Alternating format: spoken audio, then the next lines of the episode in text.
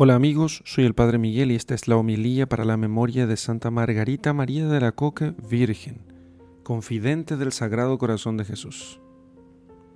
Lectura del Santo Evangelio según San Mateo, capítulo 11, versículos 25 al 30. En aquel tiempo, Jesús exclamó, Te doy gracias, Padre, Señor del cielo y de la tierra, porque has escondido estas cosas a los sabios y entendidos y las has revelado a la gente sencilla. Gracias, Padre, porque así te ha parecido bien. El Padre ha puesto todas las cosas en mis manos.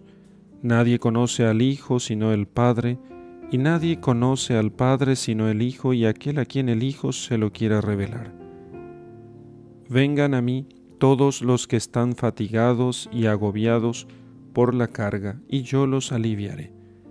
Tomen mi yugo sobre ustedes y aprendan de mí, que soy manso y humilde de corazón, y encontrarán descanso porque mi yugo es suave y mi carga ligera. Palabra del Señor. Gloria a ti, Señor Jesús. Margarita María nació el 22 de julio de 1647 en una pequeña aldea en la Borgoña francesa y fue destinada por Cristo para dar a conocer al mundo su corazón. La llenó ya desde el comienzo de su vida de gracias muy especiales y le infundió un gran horror no solo al pecado, sino a toda imperfección y una gran inclinación a la pureza que tan grande que repetía constantemente: Dios mío, te consagro mi pureza y hago voto de castidad. Así que Dios la llevó por el camino del dolor, de modo que toda su vida la pasó en sufrir y en amar a Jesucristo. Murió su padre cuando ella tenía cuatro años, sufrió la escasez, la pobreza, la humillación por haberse encargado del gobierno de su casa a personas extrañas que la maltrataron a ella. Estas personas en todo se opusieron a que ella abrazara la vida religiosa que finalmente logró, entrando en el monasterio de la Visitación en Parelemonial en 1671, en el cual el 25 de agosto tomó el hábito y el 6 de noviembre de 1672 profesó los primeros votos.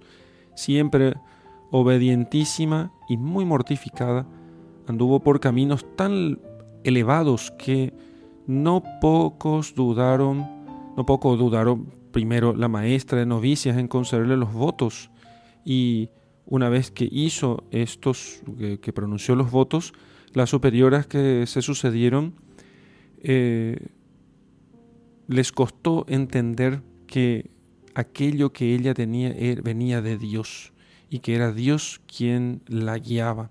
Y eso porque aquellas superioras no alcanzaban la altura espiritual que tenía Margarita María.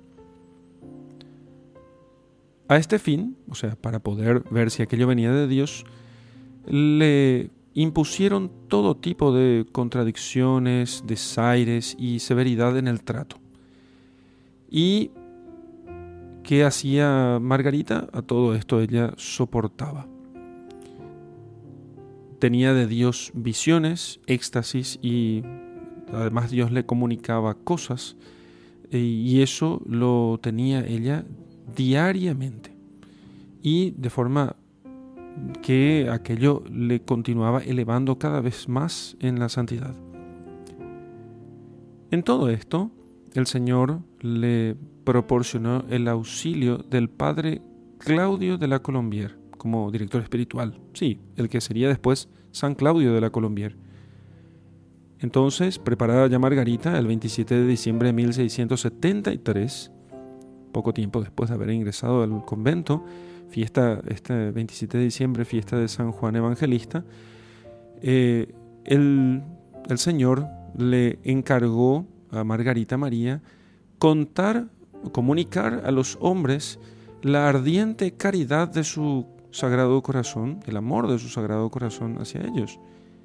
En la segunda revelación, que fue al año siguiente, le exigió la comunión de los primeros viernes de cada mes y una hora de oración en la noche del jueves al viernes.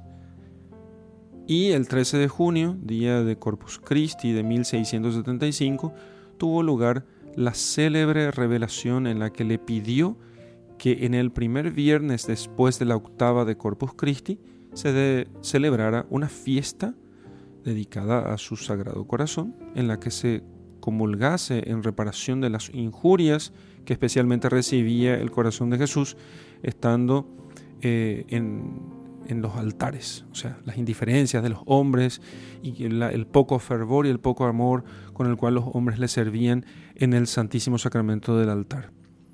Margarita, maestra de novicias, consagró eh, al Sagrado Corazón de Jesús esos, ese día y también consagró a sus novicias al Sagrado Corazón de Jesús.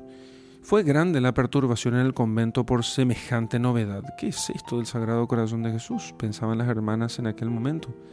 Y contra toda clase de obstáculos, fue tan evidente y poderosa la acción de Jesucristo que la imagen de su corazón fue puesta en el coro del convento, donde las hermanas rezan, y se le edificó una capilla que fue inaugurada y bendecida el 7 de septiembre de 1688 en que toda la comunidad del convento de Parelemonial se consagró al Sagrado Corazón. Llegó el momento en que la fuerza de los dolores y del amor intenso a Jesús desató a Margarita María de los lazos de la carne y entonces su alma voló a los brazos de Jesús el 17 de octubre del año 1690, cuando contaba apenas 43 años de edad. ¿Quién la canonizó? el Papa Benedicto XV el 13 de mayo de 1920.